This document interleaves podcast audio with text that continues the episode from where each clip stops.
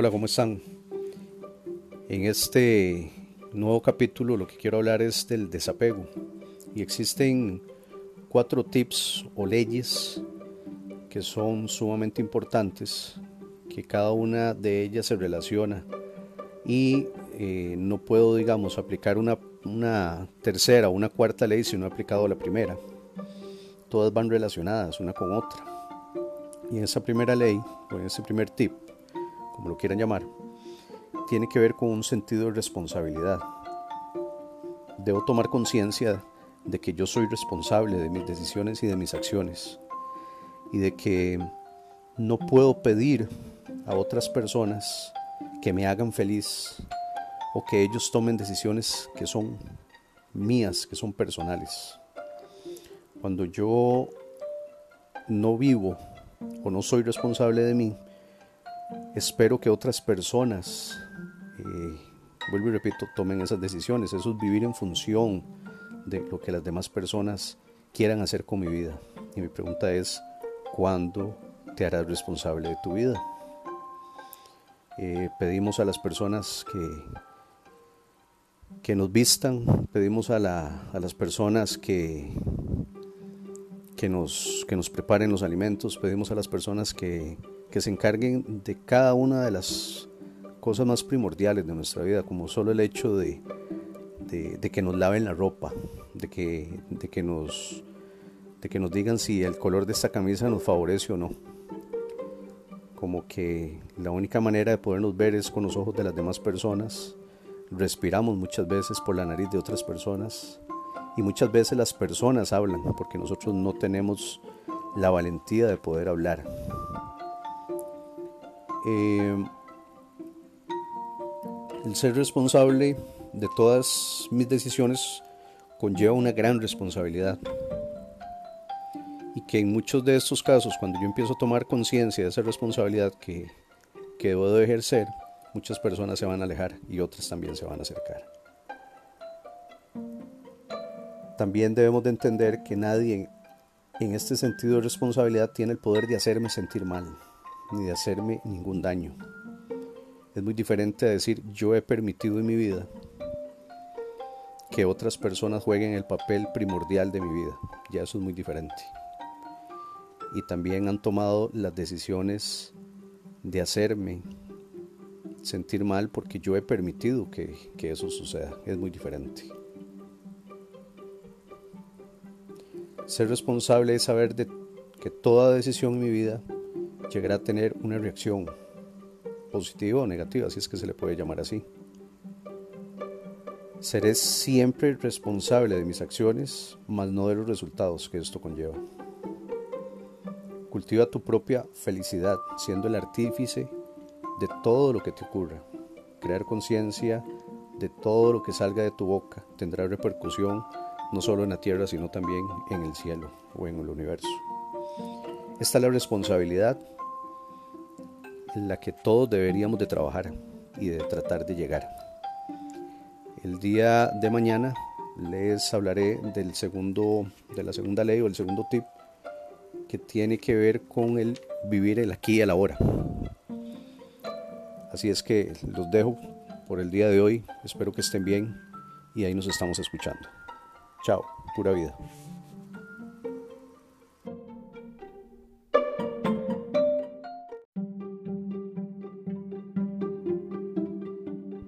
Hola, ¿cómo están? lo prometido deuda. Eh, para seguir con lo que es el, capítulo del desapego, eh, les voy a hablar de lo que es la segunda ley, que tiene que ver con el vivir aquí y el ahora. En la Biblia lo dice, en ciertos libros lo dice, que no podemos añadir a nuestra, a nuestra estatura un codo, de que por más que queramos adelantar el futuro no lo podemos hacer, de que por más que queramos volver a ese pasado tampoco y que lo único que tenemos es este presente.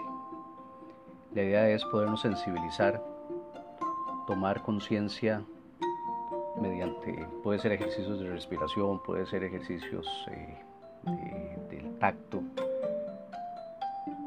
que lo que único que tenemos es esto, el aquí y el ahora. Sin volver a ver un futuro incierto y sin ver un pasado que muchas veces lo que nos trae es dolor. aprendiendo a perdonar y a perdonarnos. Decía un libro por ahí, lo principal para nosotros es no ver lo que se halla vagamente a lo lejos, sino lo que tenemos claramente en nuestras manos. El estar en el aquí y el ahora es no pensar. Cuando yo pienso, creo un espacio y ese espacio es el que se necesita para poder observar ya sea el pasado, ya sea el presente o el futuro. Cuando nos conectamos con este presente, nos alineamos con nuestro ser espiritual. Cuando nos cuando empezamos a pensar, cuando empezamos a, a vernos en ese pasado, nos estamos perdiendo y debemos de volver. Cuando volvemos y estamos pensando en ese futuro incierto y nos empezamos a llenar de ansiedad, debemos de volver. Tomar conciencia es el trabajo que tenemos todos para poder vivir el aquí y el ahora. Cuando piensas en alguien y esa persona ya no está, debemos de volver. Debemos de tomar conciencia del aquí y el ahora. Yo sé que suena muy fácil, pero es un ejercicio que debemos de hacer de continuo. No, no, se, va, no se va a perfeccionar de la, de la noche a la mañana. Y este, la idea es, es ir mejorando, es ir, eh, ir viendo el avance el que puedo yo llegar a tener viviendo este aquí y el ahora. ¿Cómo? Con ejercicios de respiración, como se los decía, hay una respiración que la pueden encontrar en YouTube que se llama respiración diafragmática. Eh, también el ejemplo más fácil también todo lo que es con el sentido del tacto. Cuando yo me estoy perdiendo, cuando yo estoy empezando a, a verme en ese pasado o cada vez que, que estoy conmigo mismo, empiezo a llenarme de ansiedad. Eh, coger un lapicero, quitarle la tapa, volverlo a poner la tapa, eh, eh, tocar un libro, poner este, una música, cantar, todo eso me trae el aquí y el ahora. Y la vida es, es esto, cuando empezamos a ver ese futuro, a ver ese pasado, es cuando nos perdemos. Y la vida es aquí. Espero que les haya gustado esta segunda ley, espero que la puedan practicar y nos seguimos escuchando. Que la pasen bien. Chao.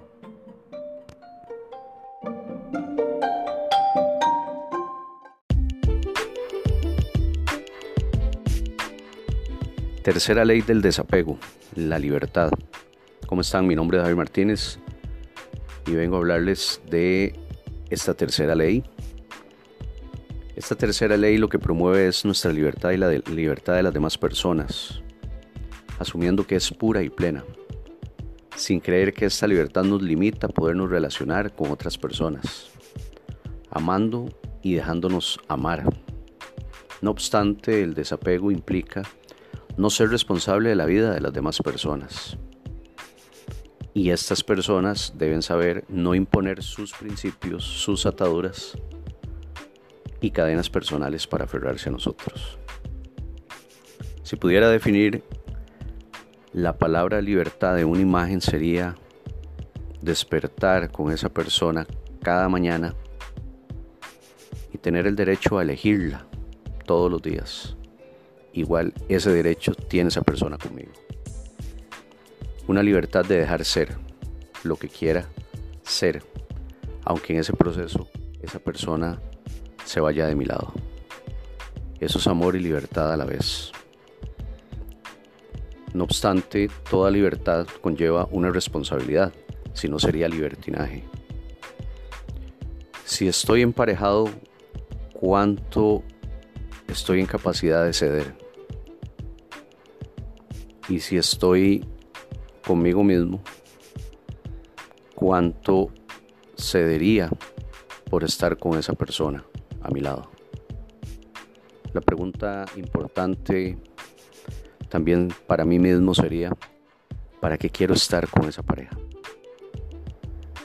¿Qué es lo que me mueve a estar con, con esa otra persona a mi lado? Yo creo que importante es podernos cuestionar desde dónde estamos buscando ese complemento, desde la necesidad o desde el complemento. Así es que les dejo esta tercera ley y nos estamos hablando. Que la pasen bien. Chao.